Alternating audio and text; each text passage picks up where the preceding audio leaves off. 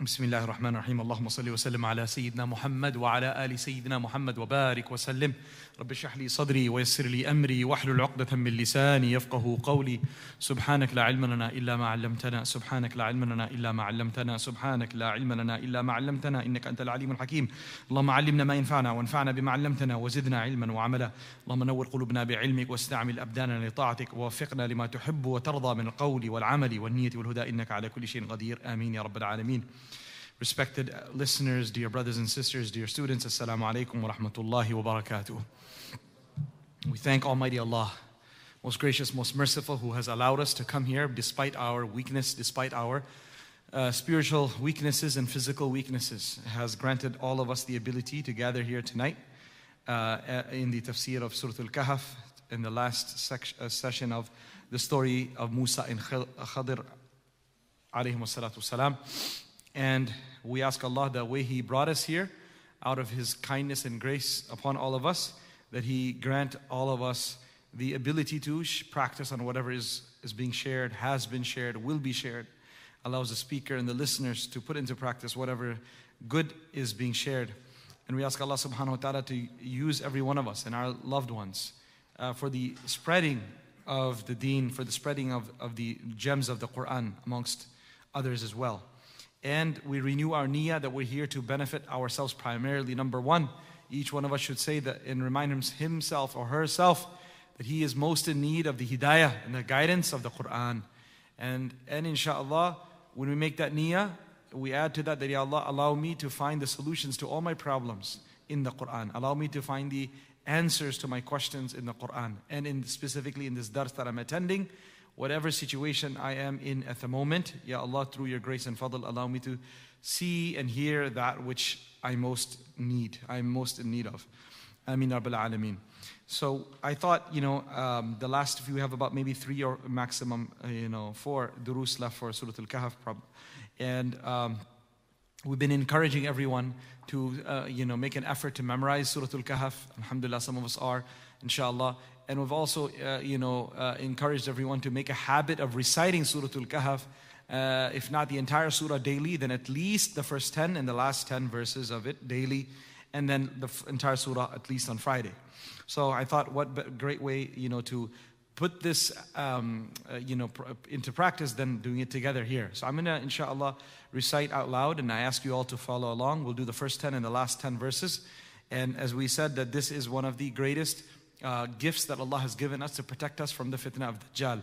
And it's not about the actual Dajjal, it's about the fitna that comes prior to that, in preparation for Dajjal. All the confusion that is coming all about uh, right now. Uh, inshallah, by reciting this with conviction every week, Allah subhanahu wa ta'ala will give us the mm, strength and the nur of Iman to be able to distinguish right from wrong. أعوذ بالله من الشيطان الرجيم. بسم الله الرحمن الرحيم. الحمد لله الذي أنزل على عبده الكتاب ولم يجعل له عوجا. قيما لينذر بأسا شديدا من لدنه ويبشر المؤمنين الذين يعملون الصالحات أن لهم أجرا حسنا. ماكثين فيه أبدا وينذر الذين قالوا اتخذ الله ولدا ما لهم به من علم ولا لآبائهم كبرت كلمة تخرج من أفواههم إن يقولون إلا كذبا فلعلك باخع نفسك على آثارهم إن لم يؤمنوا إن لم يؤمنوا بهذا الحديث أسفا.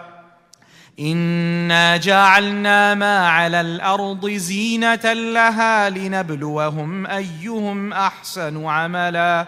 وإنا لجاعلون ما عليها صعيدا جرزا.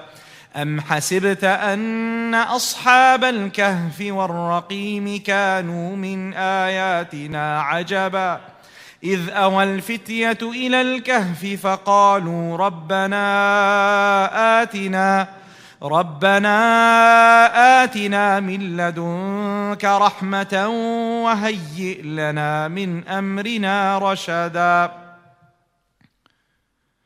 أفحسب الذين كفروا أن يتخذوا عبادي من دوني أولياء إنا أعتدنا جهنم للكافرين نزلاً قل هل ننبئكم بالأخسرين أعمالا الذين ضل سعيهم في الحياة الدنيا وهم يحسبون وهم يحسبون أنهم يحسنون صنعا. أولئك الذين كفروا بآيات ربهم ولقائه فحبطت فحبطت أعمالهم فلا نقيم لهم يوم القيامة وزنا. ذلك جزاؤهم جهنم بما كفروا واتخذوا واتخذوا آياتي ورسلي هزوا. إن الذين آمنوا وعملوا الصالحات كانت لهم جنات كانت لهم جنات الفردوس نزلا. خالدين فيها لا يبغون عنها حولا. قل لو كان البحر مدادا لكلمات ربي لنفد البحر لنفد البحر قبل أن تنفد كلمات ربي ولو جئنا ولو جئنا بمثله مددا. قل انما أنا بشر مثلكم يوحى الي يوحى الي انما الهكم اله واحد فمن كان يرجو لقاء ربه فليعمل عملا صالحا فليعمل عملا صالحا ولا يشرك بعباده ربه احدا صدق الله العظيم So, Alhamdulillah, with that, just look, that took us uh, four minutes to recite, so, you know, so in a, in a slow um, uh, uh, pace. So, inshallah, it shouldn't take more than that every single day if we, if we recite it uh, we will see the great benefits immediately in our lives. And I ask Allah subhanahu wa ta'ala tawfiq for myself and all of us here and our loved ones to be able to be from amongst those who recite this daily. Ameen ya Alameen. So last week we ended on the separation part, right? That's what we said. We said now it's time to break our majlis and we'll meet you next week. And the ayah, هَذَا فِرَاقُ بَيْنِي وَبَيْنِكَ This is where uh, Khadir told um, you know, uh, Musa that it's time for, for us to part ways. It's time for us to part ways because it seems like you couldn't um, follow the rules that I had placed at the beginning. So let's um, part ways. However, I'm not going to let you go uh, just like that. I will um, share with you. I will share with you uh, what are the uh, interpretations and the explanations of why I did what I did. And this is an important point right here is that, you know, we, we may not always get along with one another. And that doesn't mean that one party has to be bad. You could be both great, be it a two spouses, husband and wife, be it two business partners, be it a student and a teacher. But there's something called just not being the right fit for one another. And being a not right fit for one another does not mean and does not necessitate that one of them has to be evil. And sometimes people don't understand this point right here when you, uh, when you have a, uh, you know, a husband and wife coming together for, for arbitrary, for counseling, whatnot, and you start off with trying to say, mashallah, you know what? There's great qualities in you and the great qualities in the other person. Immediately, one will have to stand up and say, no, no, no, you're getting this all wrong. There's nothing good in the other person. The fact that the other person, if we even uh, just highlight the goodness in them, sometimes the anger doesn't allow us to recognize that. And a person thinks that you simply highlighting the goodness in my partner means you're not understanding me. You don't hear me.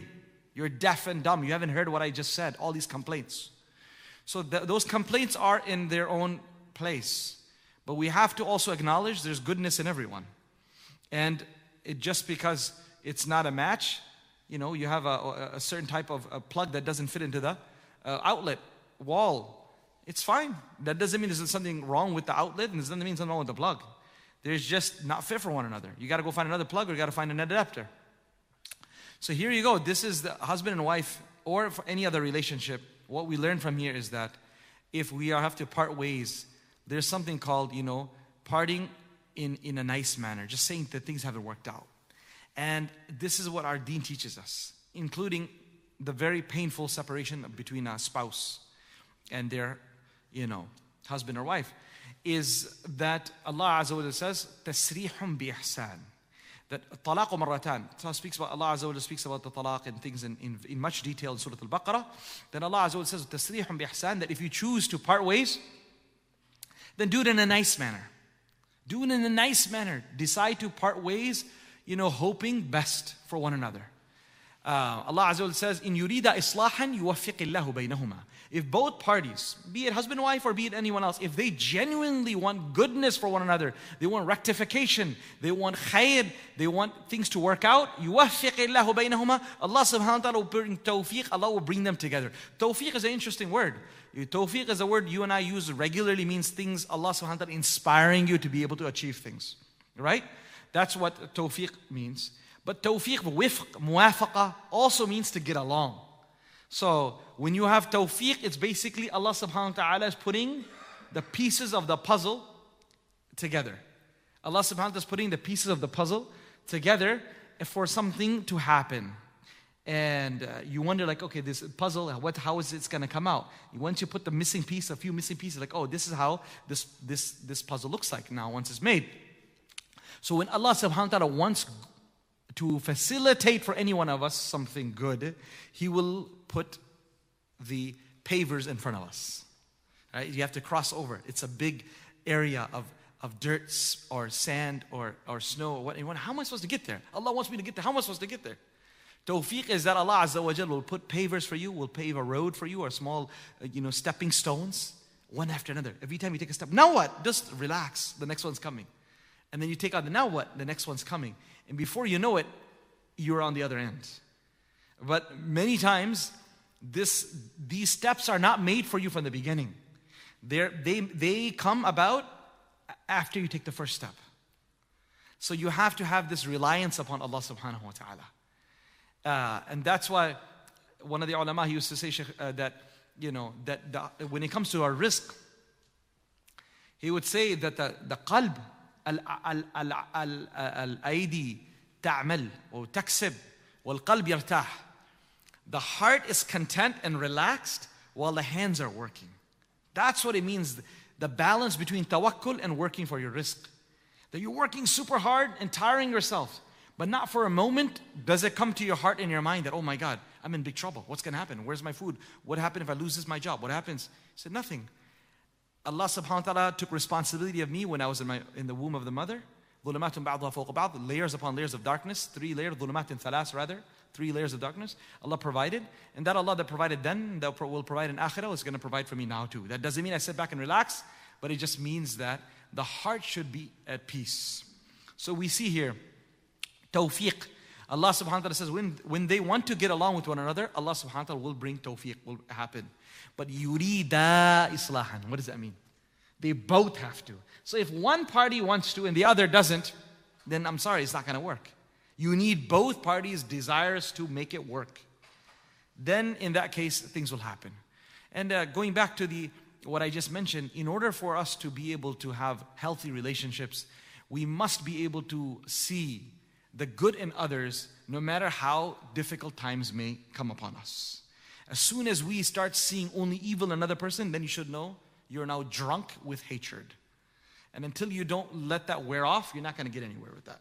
It's an intoxication of hatred, intoxication of, uh, of, of, misunderstandings that doesn't allow. It is not possible, not possible that you can say your spouse or your business partner has no good in them. Impossible. If he was like that, Allah would never give him La ilaha illallah Muhammad Rasulullah. And they have much more than La ilaha illallah Muhammad Rasulullah. Who are the people you hang out with? They pray, they recite Quran, they do dhikr, they fast. How can we say they're only filled with evil? Absolutely not. Absolutely not. Even the worst tyrants out there, right? Who do the most craziest things. But if they have La ilaha illallah in their heart, there's got to be some good in them. There really is. We have to be able to recognize that in people.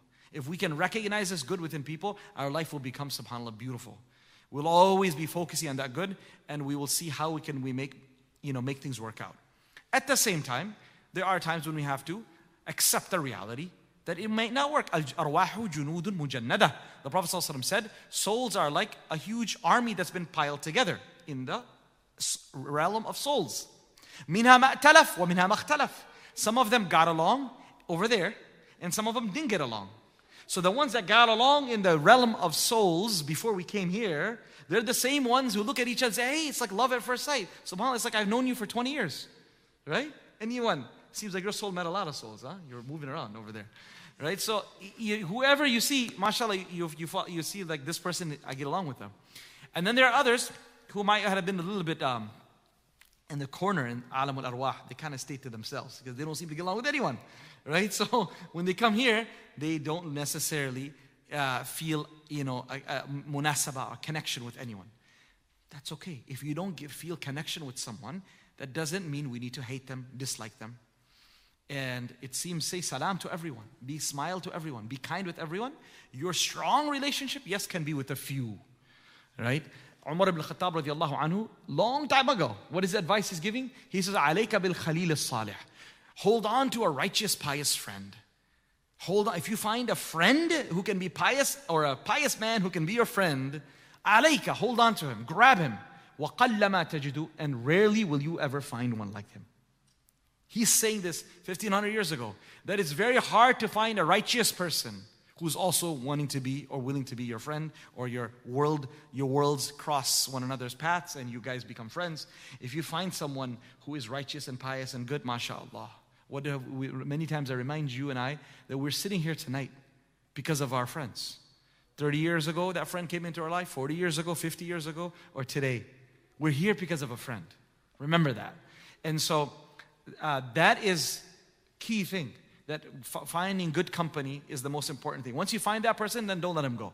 Besides that, other people, we say salam and move on. So subhanAllah, this is what Khadr wanted, and he's teaching us that I'm, you know, just because we're going to part ways, that doesn't mean we're going to part on a bad note. I'm going to explain to you what's going to happen. What is that? What, what do I want you to understand? That Allah subhanahu wa ta'ala, He did not, um, you know, mislead you by sending you to me. What did I get from here? What did I get from here? Allah subhanahu wa ta'ala sent me for such a long journey. I came here and now I see this guy doing three things which made no sense to me, seemed all haram to me. Where, what, am I, what am I getting out of this? No, Allah has a plan. I want you to know Allah has a plan. SubhanAllah, something really beautiful. That if you, you know, Allah subhanahu wa ta'ala brings you to the masjid. Allah brings you to the Haramain al-Sharifain. Allah takes you to the madrasa. Allah takes you to a khanqa, a zawiya, a, a, place of a sheikh. A person should, should never think that, subhanAllah, what's, yeah, what, what a waste of time. You don't realize it might just be one smallest thing, not the talk, not the salah. You never know. One small instance, one small meeting there, one thing your eyes fall upon, or someone looks at you, life changes.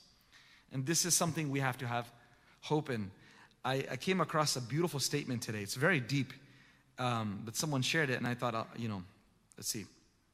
Mawlana Ilyas is writing uh, a, a, a, a response to someone who shared some issues with him.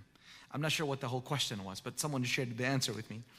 And he said, I'm going to read in Urdu and then I'll translate to the best of my ability. He said, بزرگوں کے ارشاد میں عجائب قدرت مزمر ہوتے ہیں بزرگوں کے ارشاد میں عجائب قدرت مزمر ہوتے ہیں آپ ہرگز انکار نہ کریں تعمیل ارشاد کی محض نیت کریں حکم کا ادب و وقعت فرماتے ہوئے اپنے آپ کو اہل, اہل یقین کریں دستور یوں ہی ہے he says that when you look at the statements of the awliya and the elders, you read statements like I'm going to share, and I do share in the tafsir, you know, a tabi'i statement or a taba' tabi statement or a sahabi statement or one like this statement right here. These are the, of our mashayikh, of our elders, of our righteous, pious predecessors, and some who are still around, alhamdulillah. He says, in their statements, there is unique aspects of Allah's qudra hidden inside there. There's unique aspects of Allah's power, Allah's Qudra, Allah's immense, over, overwhelming power is hidden inside there. You don't know what type of medicine is hidden inside those statements. Do not deny the benefit of these statements. Do not, benef- do not deny the effectiveness of, these, of this medication. Instead, simply make niyyah that you're going to follow this piece of advice. Simply make niyyah what? That you're going to follow this piece of advice and respect the statement. Respect this. So your elder, your mother, father, grandfather, your sheikh, or whoever says something, well, this doesn't make sense to me. Instead, have this hope and this yaqeen that if this person is a true wali and a salih, there's got to be some wisdom in it which I don't understand now. My simple, let me just make niyyah that I'm going to follow through. And those of us who have done this before know exactly what I'm speaking about. That sometimes our mothers and fathers will tell us things which we really don't understand the benefit of it because of our immaturity or because of us going through a situation. But over time we realize, subhanAllah, there was so much hikmah and wisdom in that. So Musa alayhi salam, Allah is telling Khidr to tell him everything. He shouldn't think that this was a waste. Instead, this was the learning experience that he needed. You understand what I'm saying? This was the learning experience. What did you learn from here? You learned that you don't know everything. That's all. That's all we want. If you say you came to you came to a dars and you say, Yar, I went to a dars of a sheikh, everything went above my head. I didn't understand anything. What a waste of my time.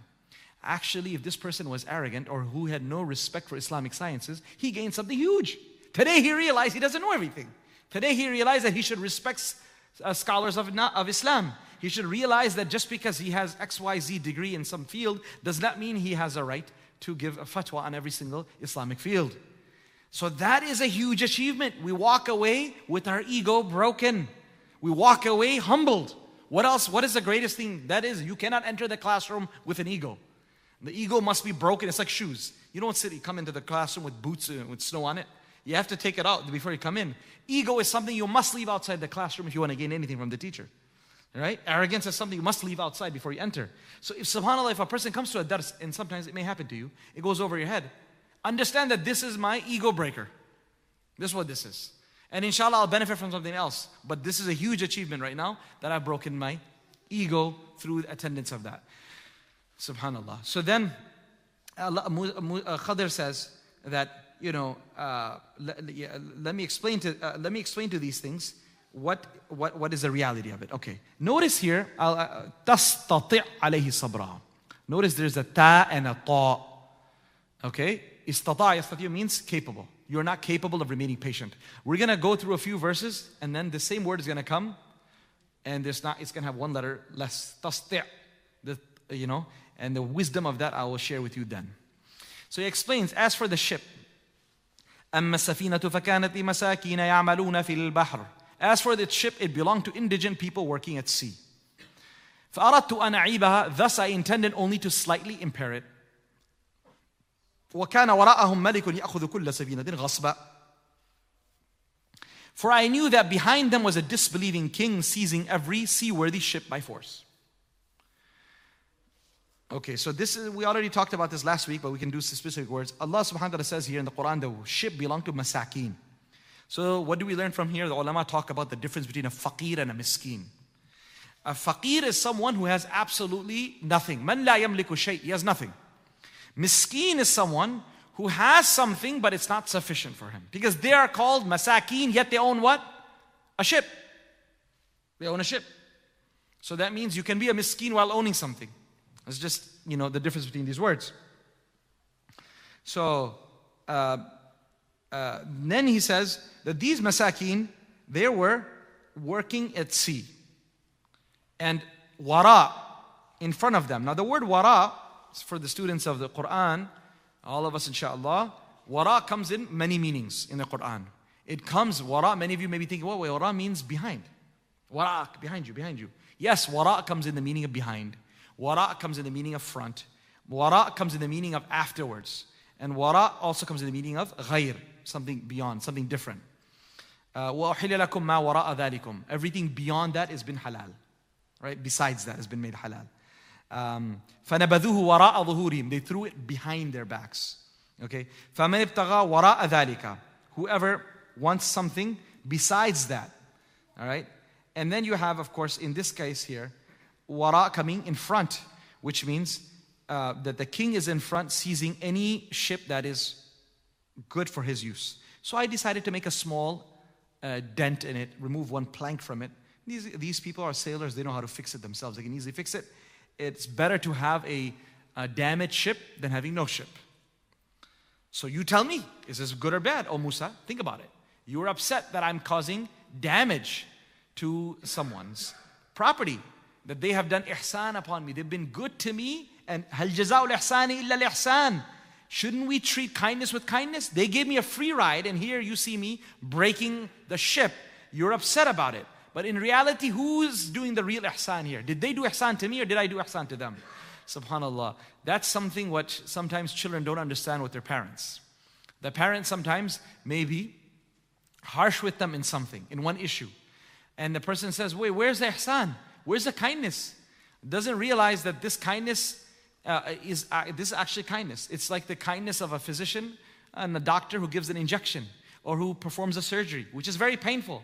But he is doing ihsan towards you by addressing the issue you have. So not every ihsan comes in the form of sweet candies, right? Instead, ihsan comes sometimes in form of painful things as well. But you have, we have to understand that. So here Musa is being taught, and all of us are being taught through him, that do not jump to a conclusion. Sometimes even apparent harm is actually of great benefit. Ghasba. Ghasba means by force. So there's a few um, ways that we can, there's a few words in Arabic language. One is sariqa, one is ghasab, one is khataf, and one is ikhtilas. Just to give you the depth of the language and you understand how Allah subhanahu wa ta'ala chose Arabic to be uh, the language of the Quran because of the depth in it. Sariqa akhdhul mali min hirzihi khufyatan. To take someone else's wealth from a protected place. So if it's in a locked door, in a locked bank, in a locked place, you go break it and you take it, that's called sariqa. All right, that's called stealing. Then you have ghasb, which is akhdhul mali mal al-ghayri bil quwwah is to take something force, forcefully from someone else وَتَحْتَ سَمْعِهِ وَبَصَرِهِ while he's still present watching and seeing. In sariqah, he's not aware of it. You broke something and took it from inside. Ghasab, it's broad daylight maybe. He's watching, he can hear you, and he can see you, and he's saying, come on, don't, uh, you know, uh, what you call daylight robbery, basically, right? You're doing ghasab of someone's shirt, you're taking over his land, etc. So that's called ghasab, and that's what he was doing over here. The person is sitting on a ship. He said, Get out, get out. This is called ghasb. You're usurping his, his ship while he's still there. خطف is أخذ المال الغير هكذا علانية ولكن بحيلة ما He said, khatf is like when you pickpocket someone. To take someone else's wealth, although openly in, in public, but without people knowing it. So you're doing it in a very sly, quick manner, usually like pickpocketers do. And lastly is ikhtilas, is أخذ مال الغير وأنت مؤتمن عليه is to take someone else's wealth while that person actually entrusted you. He, he actually gave you the keys. He's like, you know, you just keep this with you while I'm going. And subhanAllah, this person ended up actually, um, uh, you know, going in quietly, going stealing uh, from the, from the uh, safe box, right? So that, that is these interesting different words that deliver a different meaning. So here the word ghasb has been used, which is uh, forcefully taking it in broad daylight from these uh, masakin. وأما الغلام Allah Azza wa then says, and as for the uh, child who got killed, right? What happened? فَكَانَ أَبَوَاهُ مُؤْمِنَيْنِ His parents were true believers.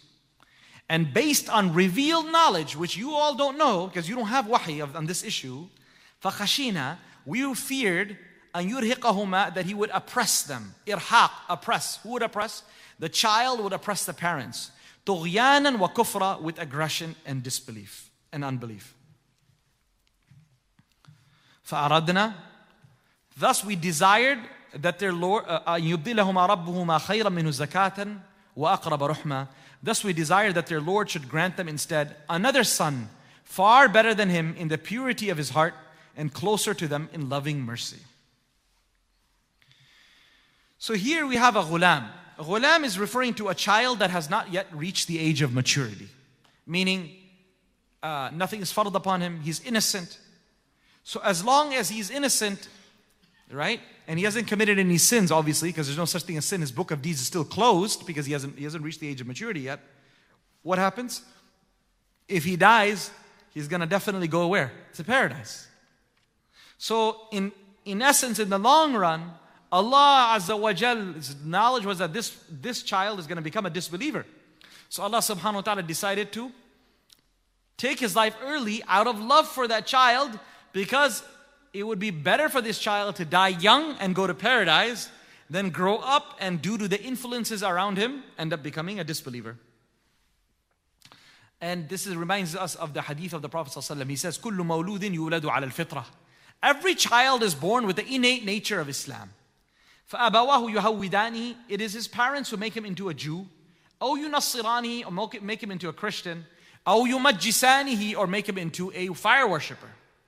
But otherwise, that every child is born with the fitrah of Islam. So this was definitely good for him that he passed away at a young age. As for the parents, they were good, pious Muslims. But this child was going to become a big fitna, a test for them. And because he was going to become a disbeliever, and th- these parents loved this child.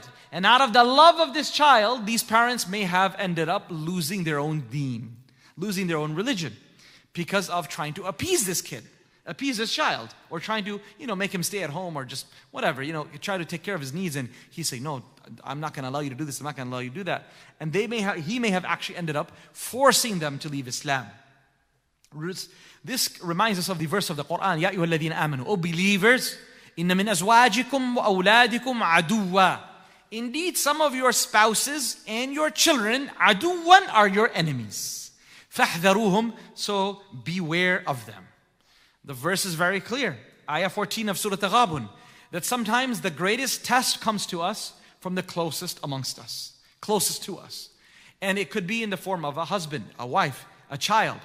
What most of us don't realize, we, as long as you realize that you're fine, that this child is a disbeliever or disconnected from Islam, or this spouse of mine doesn't care about Allah.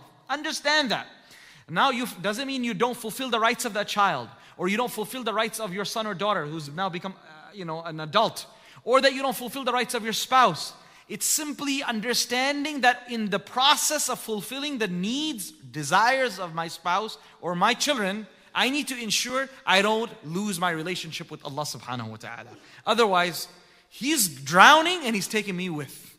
It's like a person does not know how to swim and going into a, a tide you know, and it's trying to save someone else who's drowning. It's not going to work. He's going to take you down. He doesn't realize he's taking you down. So that's our example.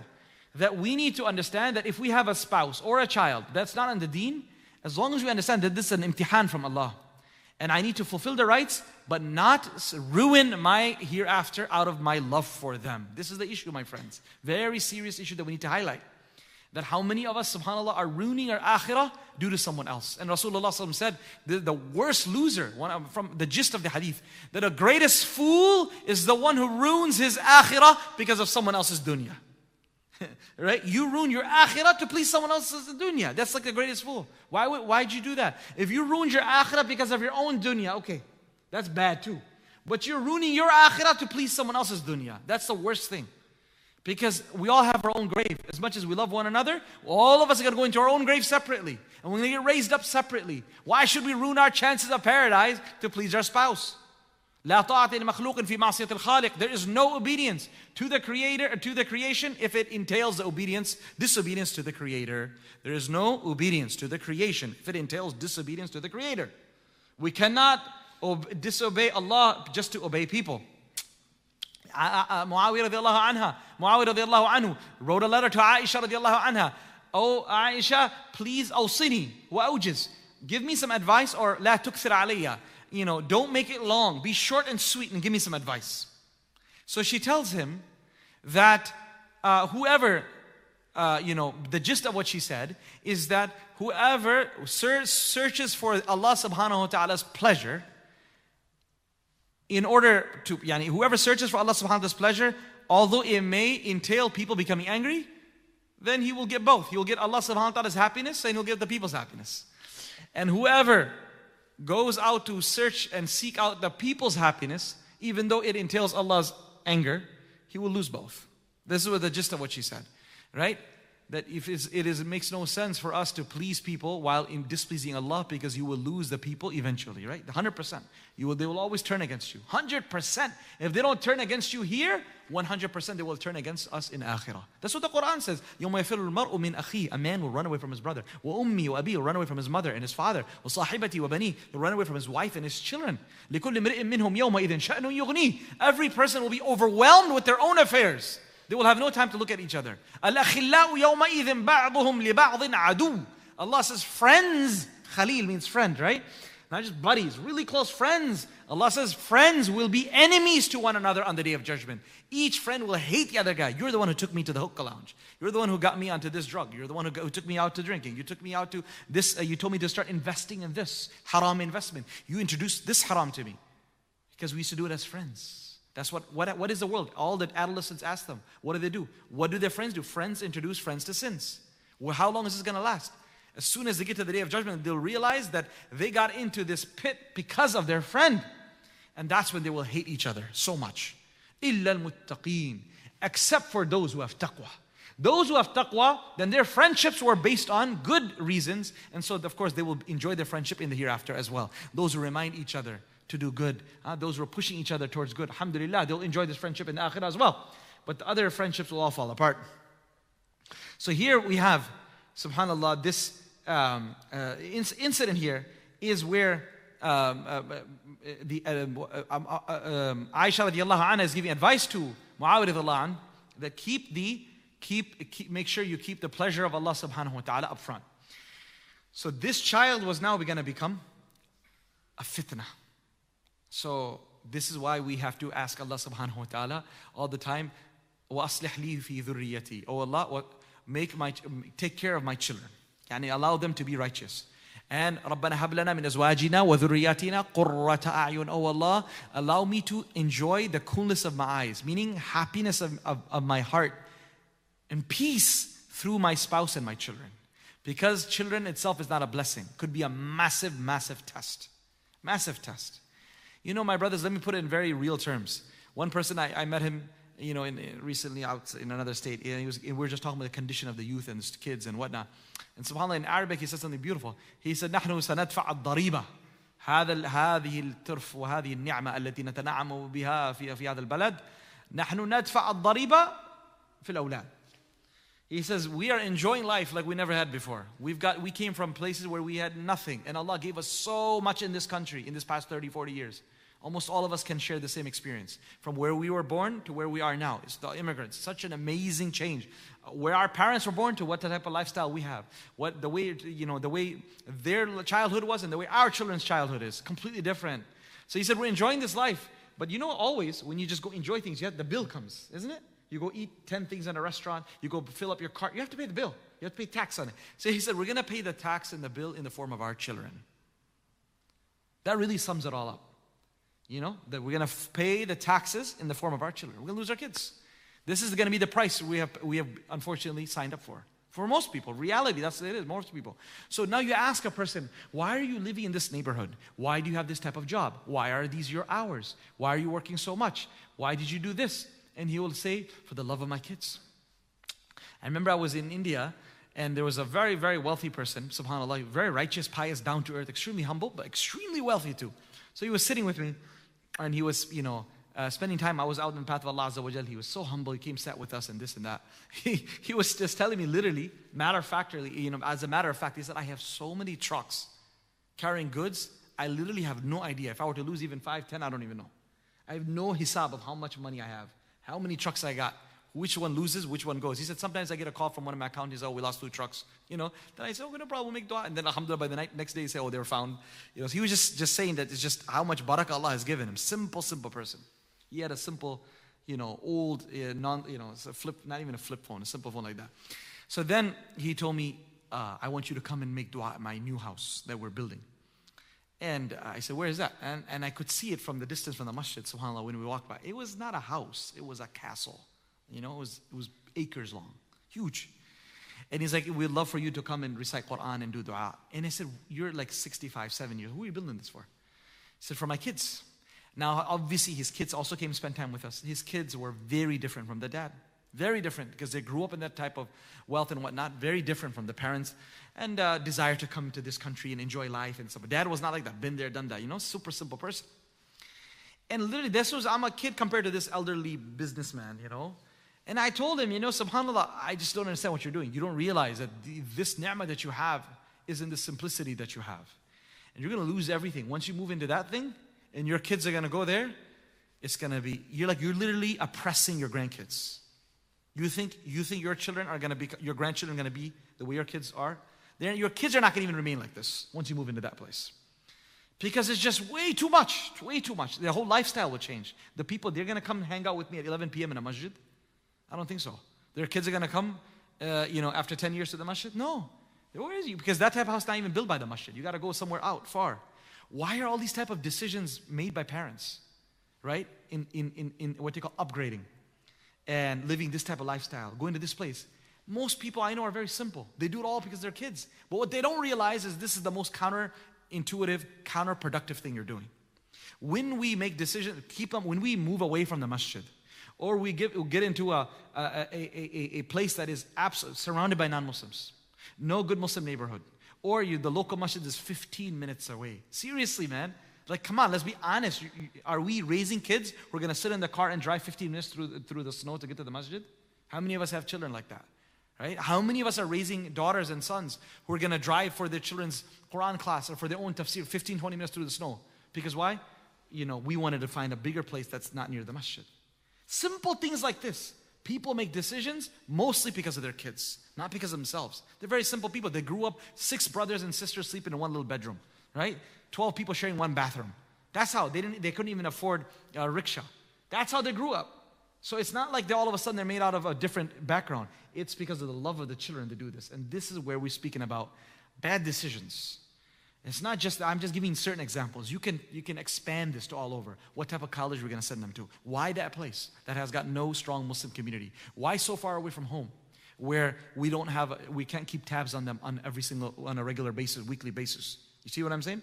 All those mistakes that parents have made in this country in the past three, four decades and more, they're paying the price for it now. And more mistakes we continue to do, and if we don't wake up, the price is going to be greater. So uh, this is something I'm going to speak about a little bit later too in the next ayah. But it's something, uh, you know, that we understand from this ayah that children are the fitna for the parents is what I'm all I'm trying to get at. A guy is a simple guy. He throws a two, three hundred thousand dollar wedding. So what yeah, we how'd you do this? Man, you know me. I, yeah, I know you. Why did you doing this? Oh, because my daughter. I love my daughter. Or she said she wanted it. I love my son. He said he wanted it. There you go. And with and obviously with that money means a lot of other haram stuff going on. For example, why is that all happening? Out of the love for kids. My dear brothers and sisters, if we cannot make our children have Jannah, okay, which we should try to, at least try yourself to have Jannah for yourself. Don't allow the love of your kids to make such foolish decisions that you will, you know, because, you know, it's, Allah is watching where the money trail is coming from. Allah, Allah, of course, knows everything. He knows, He knows everything. This, this type of kufr, that's why Umar ibn Abdul Aziz, when he was told to leave money behind for your kids, he was a Khalifa. He said, No, I'm not. Yeah, yeah, Umar ibn Aziz was told, Why not? Because this is not my money. This is the money of the Baytul Mal. My Baytul Mal didn't tell me you can have a pension fund and a children's college fund, but this is the money of the Muslims. If they go earn and go have their own money, that, I have no problem with that. If I was going earning, selling bread and selling things, I had no problem with that. I can, you know, save up, invest, and give it to them. But this is not my money. This is coming from where? The Baytul Mal. This is the Muslims' money. I cannot give to my children all of these thousands and give, say, oh, before I die, take this, this, this. He said, I give them something better than that. I taught them Surah Al Waqi'ah. And I taught them how to take from Allah's treasures. If they, I am confident that after I die, I've given them enough a'mal and good deeds and Surah Al Waqi'ah and those a'mal that they can fend for themselves. And if they choose not to, then I would rather not them, I would rather not leave my money to them because they will use this money to commit haram, which I'll have to pay the price for. Did you hear what I said? He says, if they're not gonna follow the deen, if they're not going to follow the deen, if they're not going to use the Quran and a'mal and dhikr and dua to get their needs fulfilled, and instead they fall into haram, then I want nothing to do with them. I don't want my money to be used for haram, which I have to be paying the price for in the grave in Jahannam. So I'd rather just keep them as is. What is the, what is the amazing thinking here? That as we leave money for our generations, we must, along with that, leave a manual. If we didn't leave the manual of how to use it in the right manner, you'd rather not leave the money. Imagine you leave a gun without training. Huh?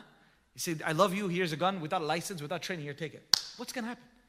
He goes out trying that thing, then kill himself. So leaving behind wealth, education, homes, without the proper spiritual training how to handle this double-edged sword is like the worst thing we could be doing, not only to them, but to ourselves. This is very deep what I'm saying. And very rarely do we ever think about something like this, and very rarely doesn't even speak about this.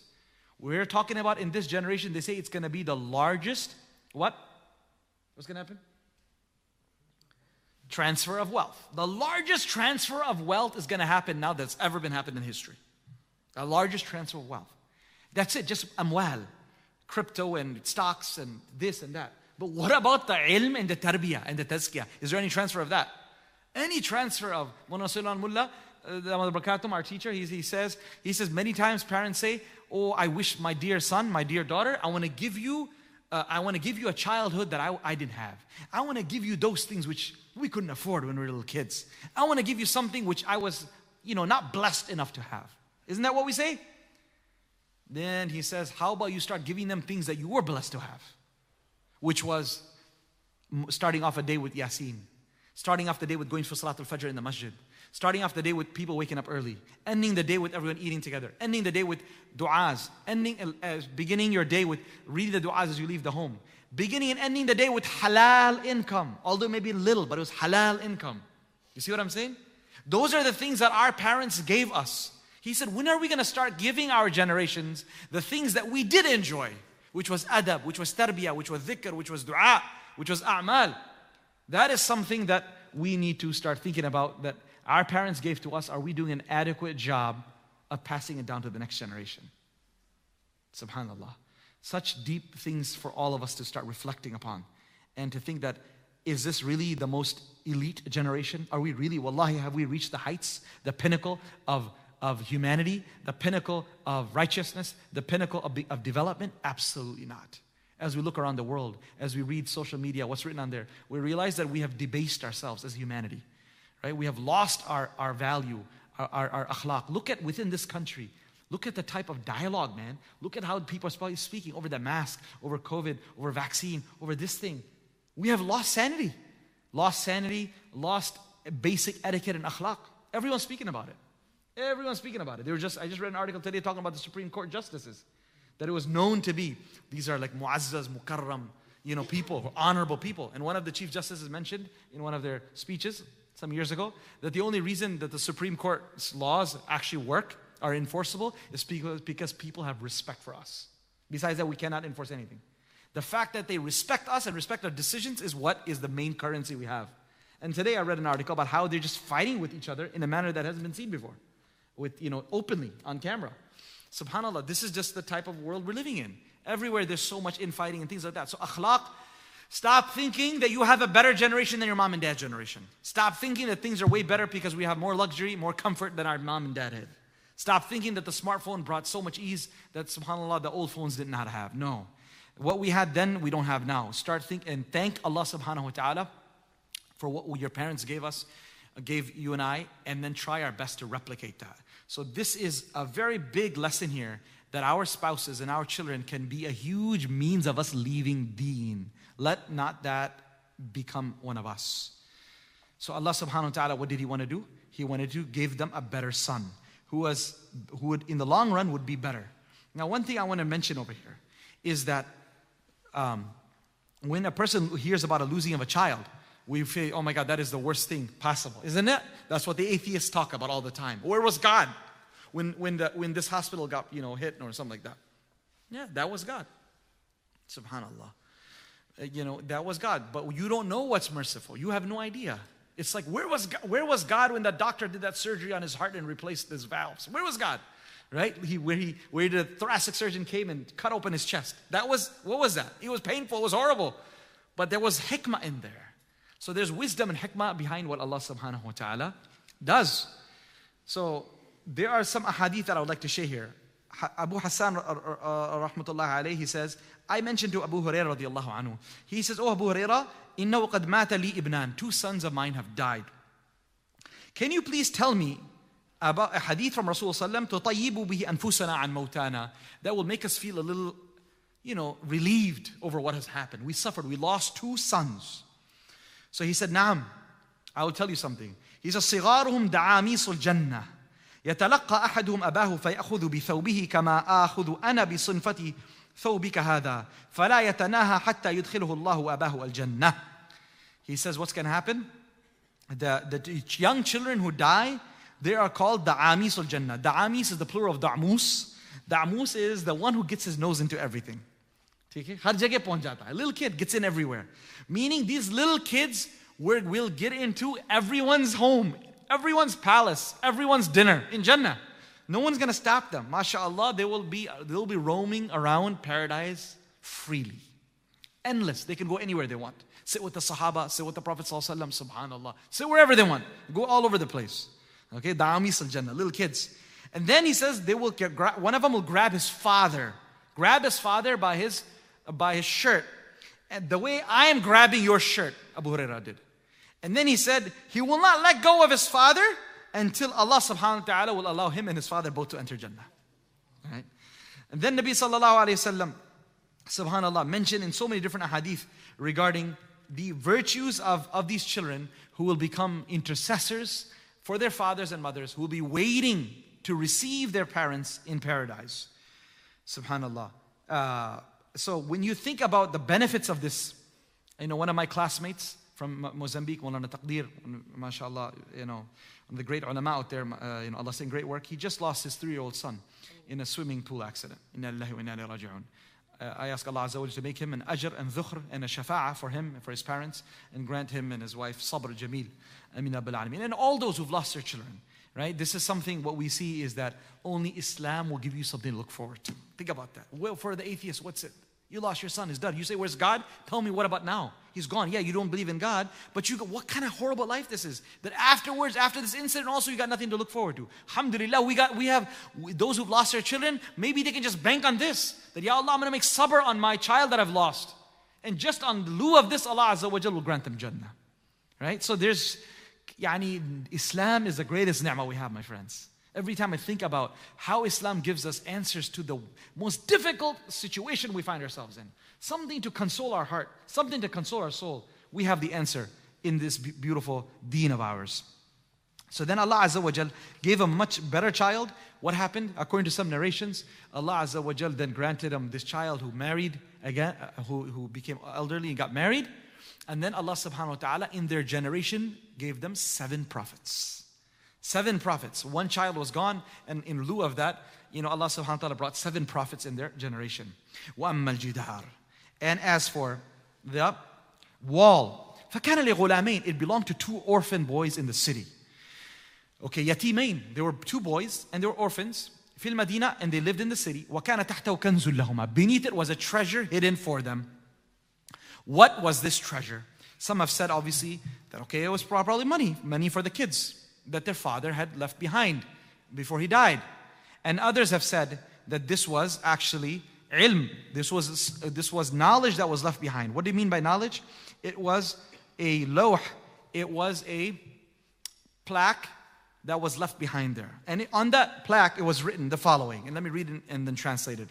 عجبت لمن يؤمن بالقدر كيف يخزن. All right, he says, Bismillah ar-Rahman ar-Rahim. Amazing is the person Shocking is the situation of a person who believes in destiny, yet how can he despair? Amazing, shocking is the person who believes in destiny, then how could he despair? When you believe in destiny, how do you lose hope? Number two, Amazing is the person who believes that Allah is the sponsor of all of their sustenance and rizq. Still, why would he consume himself in striving for more than he needs and in achieving what is redundant? Why does he become depressed and worried about his finances while he knows Allah subhanahu wa ta'ala has taken responsibility of it? Like I just said this earlier already. The heart works and the mind relaxes. That's how it's supposed to be. You never think that this is gonna, what's gonna happen. No, you're working. It's just like, you know, you're, you're pedaling on a, on a, Uh, on a bike, on a stationary bike. Do you get scared you're gonna get, get hit a rock? Huh? You're gonna stumble? Like, what are you talking about? It's a stationary bike. You're not going anywhere, man. You're going round and round. Yes, you're exercising. Your mashallah, your, your, your heartbeat's gone up. You're sweating. But you know that you, nothing's gonna harm you. Well, there you go. You're making effort for rizq, but you know every single thing's already been carved out. We know whatever's meant to, to get us, we're going to get it. Whatever's not meant for us, we're never going to get it. Number three. عجبت لمن يؤمن بالموت كيف يفرح Amazing is the one, is the person who believes in death, yet he could remain arrogant and happy all the time. Right? All the time, he is not just happy, there's nothing wrong with being happy. The issue is with being happy that will create heedlessness. You know what I'm saying? Heedlessness is that level of just excitement all the time, trigger happy, like just chilling all the time, not worried that, subhanAllah, what am I doing? I just missed my salah. I just missed my dhikr. I didn't say salam to so and so. I didn't give sadaqah. That type of happiness is the problem. Next, عجبت لمن يؤمن بالحساب كيف يغفل. Amazing is a person who believes in the reckoning of the hereafter. How could he still afford to be heedless? Last, وعجبت لمن يعرف الدنيا وتقلبها بأهلها كيف يطمئن إليها. Amazing and shocking is a person's situation who knows the world and how it continuously changes. One becomes a millionaire, one becomes a pauper overnight. Yet he decides to sit relaxed and content with its gathering. Meaning, why would you sit there? It's like you're holding onto a block of ice thinking that this is what you get. This is mashallah. I'm so happy you got a block of ice for the next 10 years. It's melting, my friend. It's, it's, it's not going to last till tomorrow morning. This is exactly how dunya is. If all you got is a block of ice, hey, what did you gather from the store for food? I got a whole grocery, uh, you know, what you call a cart full of vegetables. I got a cart full of meat. I got a cart full of, you know, grains. What'd you get? I got a cart full of ice. Yeah. Why would you? And then you're happy. Oh, I look at this. Look how nice and shiny and white this mine, this thing is. By tomorrow, it's all gone. Their, their fish and their chicken and their beef and their grains all to last for one month. And you're unfortunately by tomorrow morning, you're going to have literally nothing left. You're going to wake up and say, Where, what happened? Everything's gone.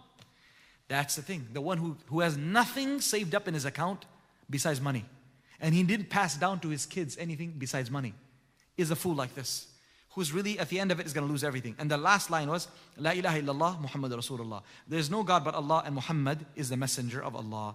So some say that this is what the lawh was written. This was written in that um, tablet and that was placed in there. Others have said that it was actually wealth, it was, it was silver and gold that the father had left behind for his uh, uh, children. And then Allah Azza wa says, وَكَانَ أَبُوهُمَا صَالِحًا This is the key thing that I want to do, focus on, right? Which I spoke about previously, but now again. Now their father was a righteous man.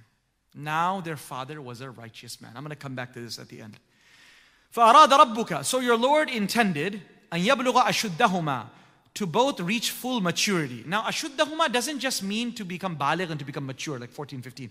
Ashuddahuma means that you're actually now so strong that you can defend yourself. Because these are the type of people. They don't give water, they don't give food, they don't let you stay. And now you go try to go bring the wealth out of the under the ground. They're not going to let you go with that. They're going to say, they're going to attack them.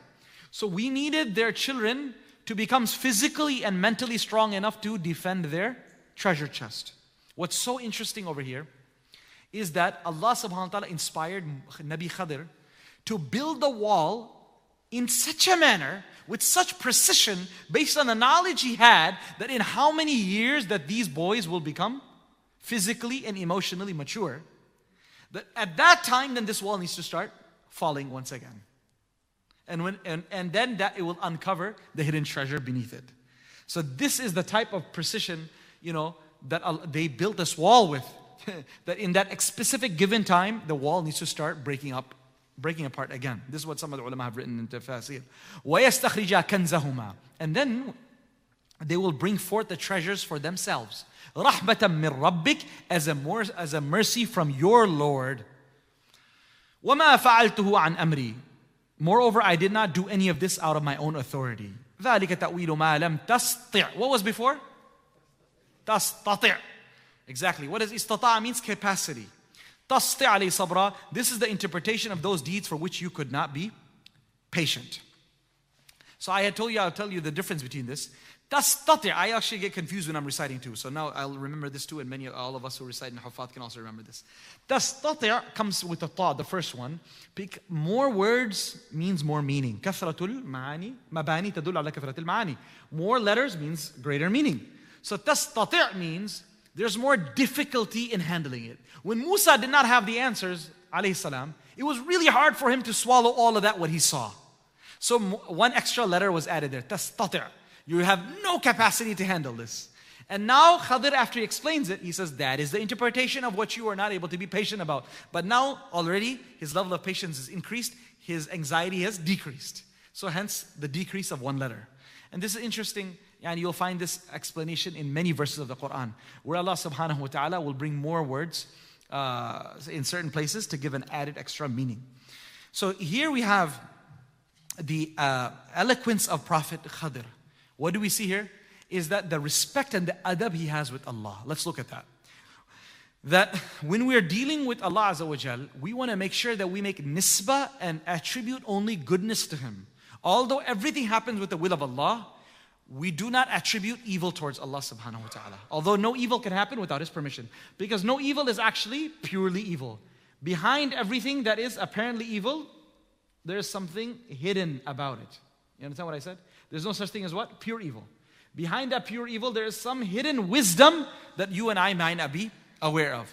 So we see this in the incident of Ibrahim alayhi salatu salam.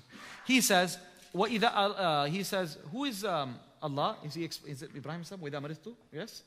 All right? Ibrahim alayhi salam. He says, when I fall ill, وَإِذَا مَرِضْتُ فَهُوَ يُشْفِينَ Who's Allah? The father asks, people ask, who's Allah? You want to know who Allah is? وَإِذَا مَرِضْتُ When I fall ill, فَهُوَ يَشْفِينَ He, got, he cures me. All right? وَالَّذِي يُمِيتُنِي ثُمَّ يُحْيِينَ He is the one who gives me death, will give me death, and then He'll give me life. وَالَّذِي أَطْمَعُ أَن يَغْفِرَ لِي And He's the one I have hope that He will forgive me. So when it comes to giving food and drink, life and death, forgiveness, it's all been attributed towards Allah. When it comes to even granting shifa, attributed to Allah. But when it comes to falling ill, what does he say? When I fall ill. He could have said, when Allah makes me sick, He is also the one who gives me shifa. He didn't say like that. He said, وَإِذَا مَرِضْتُ When I fall ill, myself. That is the etiquette with Allah Azza wa And we see the same thing here with Nabi Khadir, that when it comes to the good things, for example, here it's a good thing that Allah wanted to have mercy on these two boys and wanted them. So he's arada rabbuka. Your Lord wanted them to, to reach uh, maturity before they get before the wall collapses and they get it. فأرادنا أن يبدلهما ربهما. Your Lord wanted to change them, replace the son with a more obedient son. All right. Um, and then look here. فأردت أن أعيب. I intended to break the ship and cause a impairment, impediment, uh, cause, uh, impair the ship, he attributed it to who? To himself. Uh, he didn't say arada rabbuka and yu'ibaha. Your Lord wanted to bring make a hole in the ship. Okay, so that's that's something we learn from the adab of Khadr. Another thing we learn is the tawadu and the humility of Nabi Khadr. He says, وَمَا فَعَلْتُ عَنْ أَمْرِي I didn't do any of these things out of my own authority. Nabi Musa, you and I will report to the same Allah. Right? Your knowledge, my knowledge comes from the same Allah. I'm not greater than you in any way. Allah subhanahu wa ta'ala ordered me to do it, and that's why I report to him I'm doing that. So this you see is the humility and humbleness of Nabi Khadr. And what this was what this story, generally, yani, this beautiful story can be summed up is, is in the importance of believing, believing in qada and qadar. Right? The believing in qada and qadar that whatever is meant to happen will happen every good, every, every apparent evil, there is a hidden wisdom of Allah subhanahu wa ta'ala that we just do not understand. And remember, uh, Nabi Musa could not understand the wisdom of what was going on. So do not expect yourself to be able to understand the wisdom behind things that are going wrong in your life. Why me? Why? Why? I want to get closer to Allah. Why do I keep on sleeping? Why do I keep on falling? Why can't I find a job? Why can't I find a spouse? Why can't I get, you know, get my kids into this? Why is my child not being able being cured from this sickness? SubhanAllah. On and on and on and on. All these questions, we don't have answers. We don't have answers. We have to just have this trust that there must be some hidden a, a benefit that Allah subhanahu wa ta'ala has. The Quran says in the Quran, and the Quran, Allah subhanahu wa ta'ala says in the Quran, نِعَمَهُ ظَاهِرَةً وَبَاطِنَةً. Yeah? Allah subhanahu wa ta'ala showers upon you His blessings, apparent and hidden. Allah showers upon أسبغ عليكم نعمه ظاهرة وباطنة. Allah showers upon you His blessings, apparent and hidden. So the ulama mention apparent hiddens, you all know what that is health, iman, wealth, family, all that. And what is hidden blessings? What's hidden blessings? Difficulties. Difficulties for a believer is what you call hidden blessings. And uh, you've heard me say this probably many times that uh, the word in Arabic for blessing is, one of the word for gift in Arabic is uh, uh, manaha, right? Minha. Minha is means a gift. Some, sometimes people name their daughters minha as well, I think so. Minha, mim, nun, ha, ta, means a gift. Mim, nun, ha, minha, gift. And just switch the noon and the ha, and it becomes mihna. And mihna means challenge and difficulty. So they say al minhatu, al mihnatu, minhatun khafiyya. That a challenge, a difficulty is a hidden gift from Allah. That's all it is. Allah subhanahu this book that we do here in Team Fajr, beautiful book, right? 40 wisdoms. Bring it here. Bring that book. Four, four, 40 wisdoms behind, uh, you know, difficulty. That it's something I, if you, I would re- recommend. If you haven't heard that, uh, you can get this book from downstairs. Hidden blessings. Wabashir as-sabirin. Right? 40 wisdoms behind calamities, difficulties, trials, and tribulations.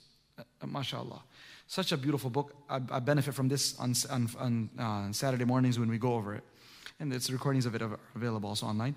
But you know, definitely get this book. It's a great book for us too, because all of us going through some type of challenge. So remember this: a bless, a difficulty is a hidden gift from Allah Subhanahu wa Taala. So this is the gist of the story of Musa and Khadir.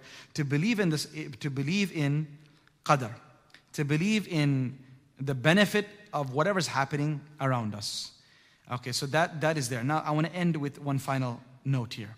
وَكَانَ أَبُوهُمَا صَالِحًا this is such an important point the ulama write on.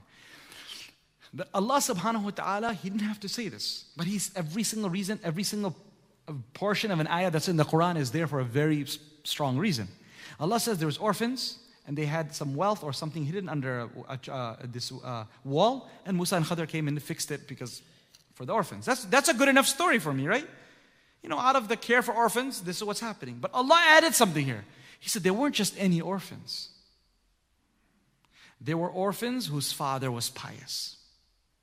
And so, this is the point the scholars write extensively about that the piety of the parents is one of the greatest gifts to the children. Even if we die early and we leave them as little orphans, but the piety of the parents will not go to waste. It's amazing, subhanAllah, what they have written on this, on this point over here. Um, I'm going to share with you some, some of these things and what the tabi'een have written and the tabi' tabi'een. I already shared with you Umar Abdul Aziz's story. I want to share with you some other stories. Muhammad ibn Munkadir, he says, one of the great, great, great pious awliya of the past, he says, Wallahi ya bunayya inni la azidu fi salati ibtigha'a salahika.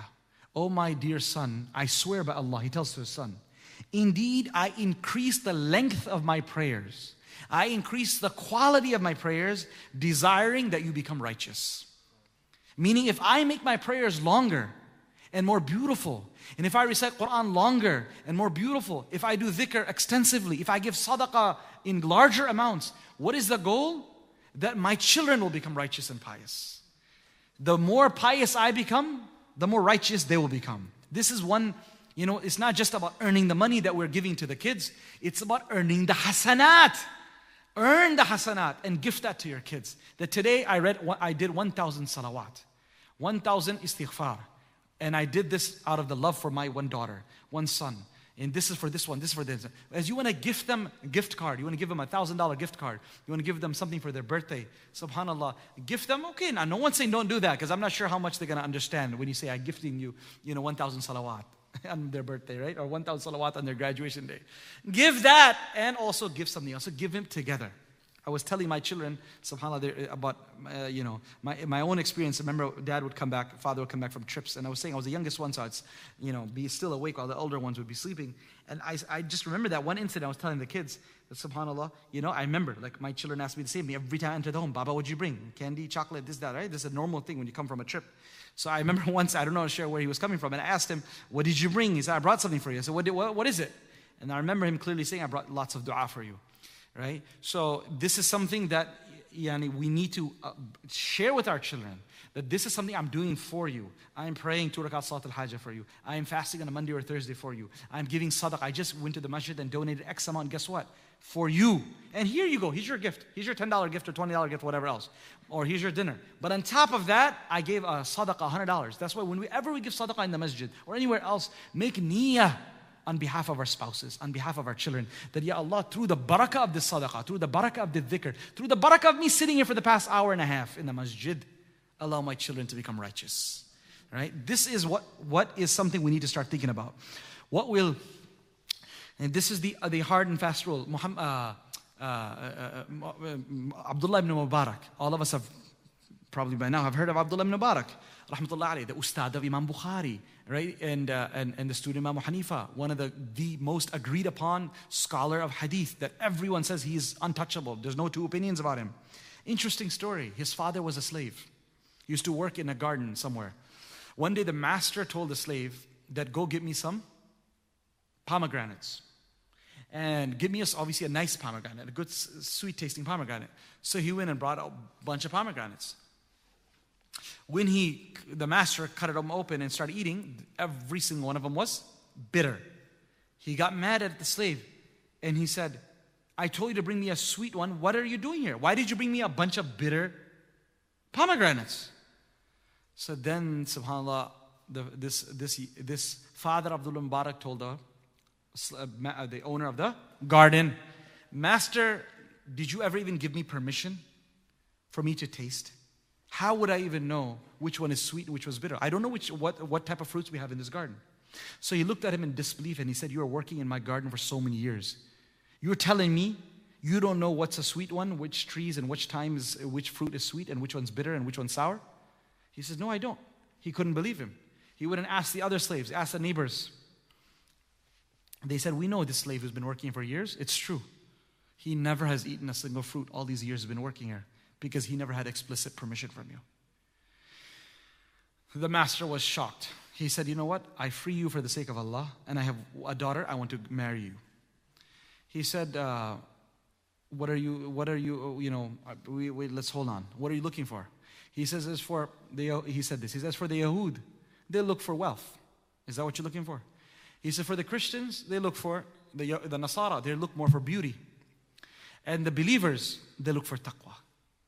Then he said, Well, guess what? There's no one I know in this world at the moment who's got more taqwa than you. So definitely, I want my daughter to get married to you.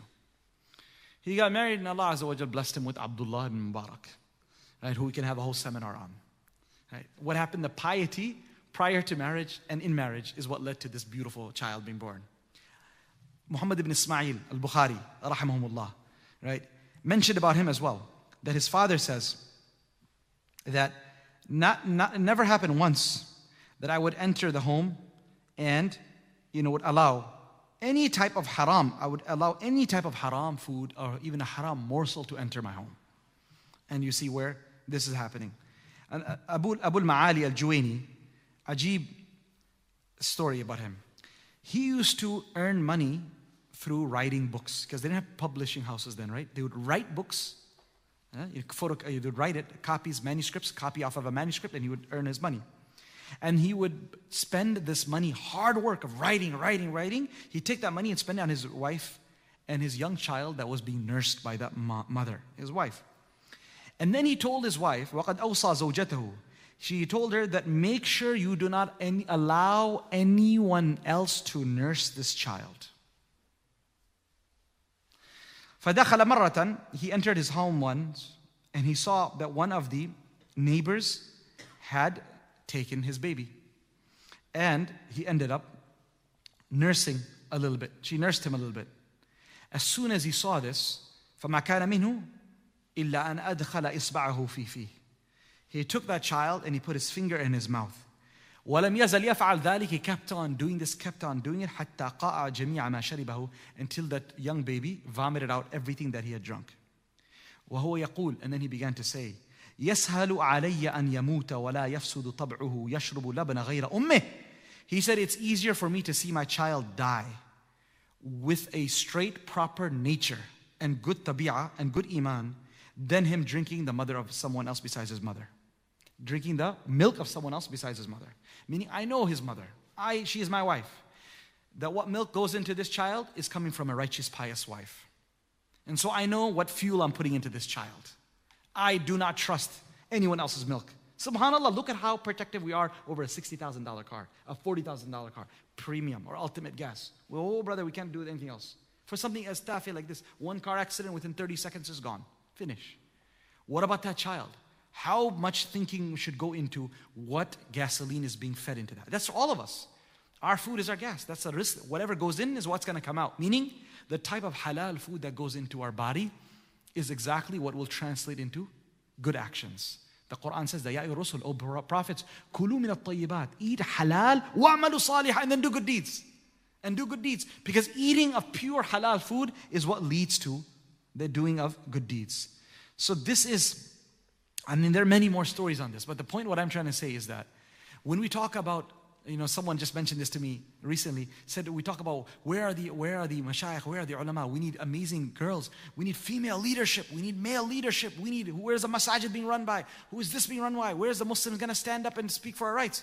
And all, all that stuff brother and sister these type of leadership these type of leaders these type of generals these type of judges these type of, of, of god conscious physicians god conscious lawyers god conscious journalists god conscious programmers are not going to fall from the sky.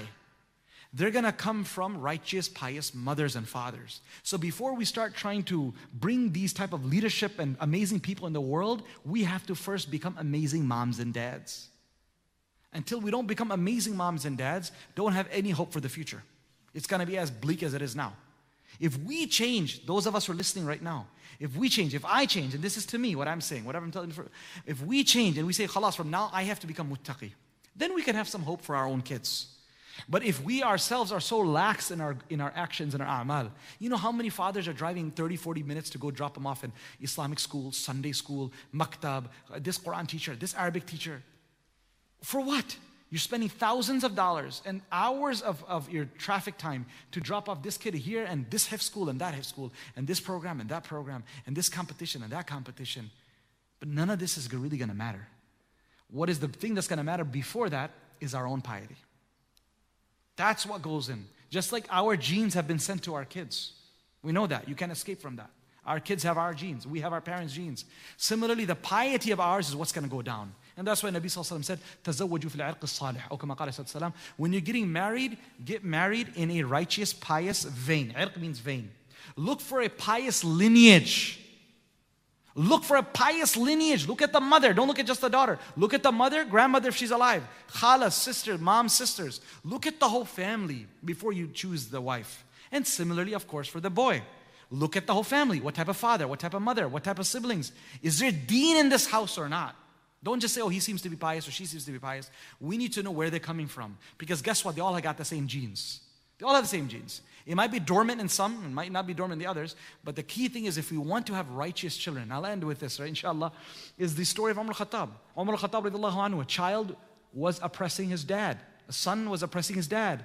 When he came to Umar anhu, Umar said, In my khilafah, how dare can someone have the audacity to oppress their father while I'm alive? Are you crazy? This is happening while I'm alive. Bring my durra, bring my whip. He told the son, Come over here. So he said, Before you whip me, can I speak? He said, Yes. He said, Does my father is the only one who has rights upon me? What about me? I don't have any rights upon my father. He said, Of course you do. This is a two way street. We have rights for one another. He said, What are my rights? Well, your right is that your father should have married a good mother for you. Uh oh. He said, No, my, my mother, unfortunately, is, is, is such and such a slave who has absolutely no concept of deen or anything. Number two, he should have given you a proper name, which has a good meaning. Not that you just open up Google and search for the most weirdest name. But I mean, I'm telling the phone calls I receive, I straight up say, Bhai, I don't know. I've been studying Arabic for 10, 12 years, 15, whatever. I never heard this word. I want to go check up in a dictionary. I'll go check it up. I was like, okay, this is what the dictionary says. Never heard of it, never, my mom, you know, no one heard of it. But if, you know, why are you keeping these weird names? Just because it, eh, ajib, it needs to sound, you know, like we want to have a pink look or a bright green looking car or whatever. Want to be different. So khalas, now we need to have a different name. But look at what the Sahaba's names are. Look at the Anbiya's name. That's what we should stick to, not just random weird stuff. Because it has an effect. It has an effect. You name your child Abu Bakr with the niyah that he wants to become, like you should become like Abu Bakr. Inshallah, you will see the virtues of Abu Bakr and the, and the qualities of Abu Bakr and Uthman and Ali and, and Abu Ubaidah and everyone else in our, in our children, inshallah. So he said, no, he gave me a horrible name. Third thing, he should have given you an Islamic upbringing when you're a little kid. My dad never taught me anything about the deen. So he tells the father that before he oppressed you, you oppressed him. Basically, you should be the one should be whipped. Because you did all three mistakes. You never fulfilled any of those things. So, all the youth who are sitting here listening to me, this is, let, us not make this mistake on our children. Don't oppress your little ones. You might have little kids in the next 10 years, five years, whatever. For Allah's sake, make sure you marry in the right place. Because you marry a wrong person, like I tell the boys who come for advice, don't marry, a, don't look uh, at her first as a wife, look at her as your mother of your children. Whatever if she said, oh, she's got all this, and I'm telling the girls as well, oh, he's got all these bad qualities, but still he's attractive. Or she's got all this bad thing, but she, you know, I like her smile. But somehow, imagine your dad and mom did that to you. Imagine you found out that your mom's had all this horrible life before, before marriage, even after marriage. But just because her looks, your dad married her. How horrible you'd feel if you found out this was her horrible history. Your dad, mom never made mistakes like that. They didn't go just searching on, on just looks and they picked up anyone off the street. SubhanAllah, we all have respectable parents. Alhamdulillah who are, come with beautiful characteristics, qualities, and they gave us all that. So whatever your parents did for you, you need to do the same thing for your kids. And that is ensure that you choose a right person that you marry into based on the basis of deen, on the basis of deen, on the basis of deen. May Allah subhanahu wa ta'ala make this a reality for all of us. This is a very tough and heavy subject that we spoke about today that is extremely relevant to me and to all of us over here. I pray to Allah, Almighty Allah, that He makes all the fathers and mothers who are currently fathers and mothers and the future fathers and mothers to, to truly take this to heart, what we spoke about, and allow us to become salih, to become pious and righteous and allow this for uh, allow us to become extremely exemplary examples for our kids. Allow us to do such good deeds that will be passed down to our children and through our barakah and of the good deeds that we do, may Allah subhanahu wa ta'ala protect our generations to come.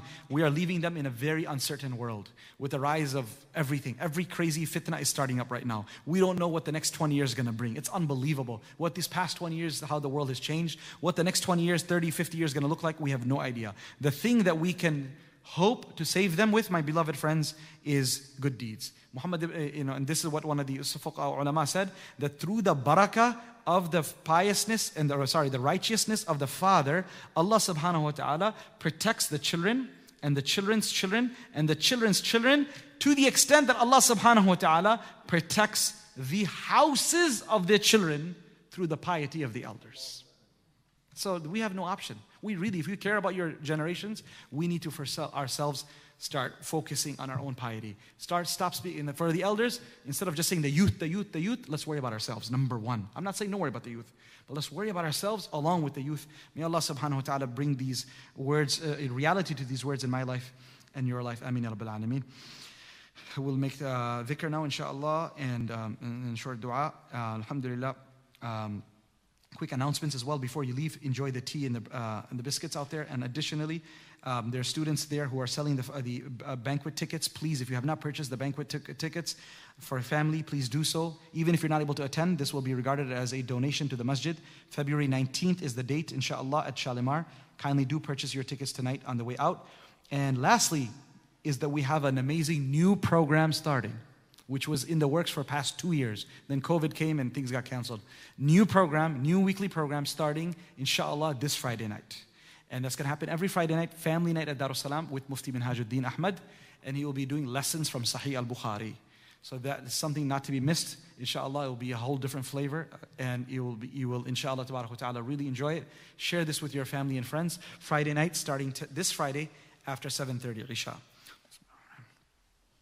لا إله إلا الله محمد رسول الله صلى الله عليه وسلم لا إله إلا الله لا إله إلا الله لا إله إلا الله لا إله إلا الله لا إله إلا الله لا إله إلا الله لا إله إلا الله لا إله إلا الله لا إله إلا الله لا إله إلا الله لا إله إلا الله لا إله إلا الله لا إله إلا الله لا إله إلا الله لا إله إلا الله لا إله إلا الله لا إله إلا الله لا إله إلا الله لا إله إلا الله لا إله إلا الله محمد رسول الله صلى الله عليه وسلم.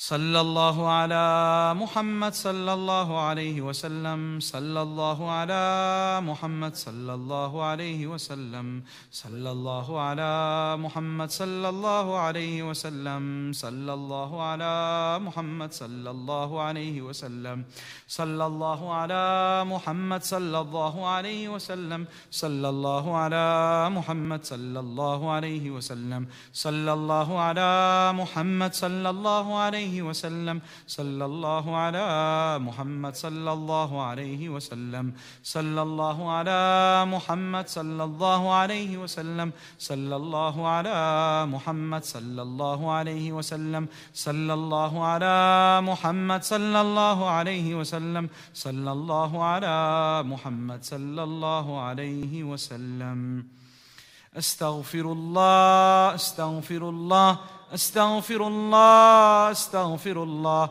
استغفر الله استغفر الله استغفر الله استغفر الله استغفر الله استغفر الله استغفر الله استغفر الله استغفر الله استغفر الله استغفر الله استغفر الله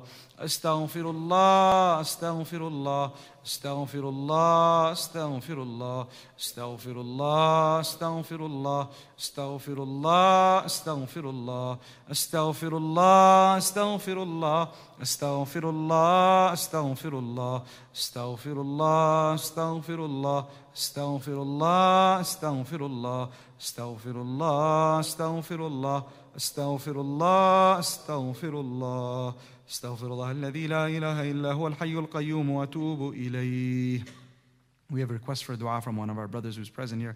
Hafiz Tawfiq is um, Elder Ronak Uthman is in sick in Minnesota is with COVID, and all those other brothers and sisters from our community who have who themselves have, are sick or the children are sick. Let us inshallah make dua for shifa for all of them. بسم الله الرحمن الرحيم اللهم انت السلام منك السلام وتبارك يا ذا الجلال والاكرام. اللهم اعنا على ذكرك وشكرك وحسن عبادتك اللهم لا مانع لما اعطيت ولا معطي لما منعت ولا راد لما قضيت ولا ينفع ذا الجد منك الجد ربي اغفر وارحم وتجاوز عما تعلم انك انت العز الاكرم. اللهم ارحم اللهم صل وسلم على سيدنا محمد وعلى سيدنا محمد. وبارك وسلم ربنا اغفر لنا ذنوبنا وإسرافنا في أمرنا وثبت أقدامنا وانصرنا على القوم الكافرين. ربنا أفرغ علينا الصبر وتوفنا مسلمين. اللهم اشفنا واشف مرضانا ومرضى المسلمين. نسأل الله العظيم رب العرش العظيم أن يشفي مرضانا ومرضى المسلمين. نسأل الله العظيم رب العرش العظيم أن يشفي مرضانا ومرضى المسلمين. نسأل الله العظيم رب العرش العظيم أن يشفي مرضانا ومرضى المسلمين. نسأل الله العظيم رب العرش العظيم أن يشفي مرضانا ومرضى المسلمين. نسأل الله العظيم رب العرش العظيم أن يشفي مرضانا ومرضى المسلمين. نسأل الله العظيم رب العرش العظيم أن يشفي مرضانا ومرضى المسلمين. نسأل الله العظيم رب العرش العظيم أن يشفي مرضانا ومرضى المسلمين. اللهم يا حي يا قيوم إنا نسألك التقوى والتقى والعفاف والغنى. سبحان ربك رب العزة عما يصفون وسلام على المرسلين والحمد لله رب العالمين. آمين. والسلام عليكم ورحمة الله وبركاته.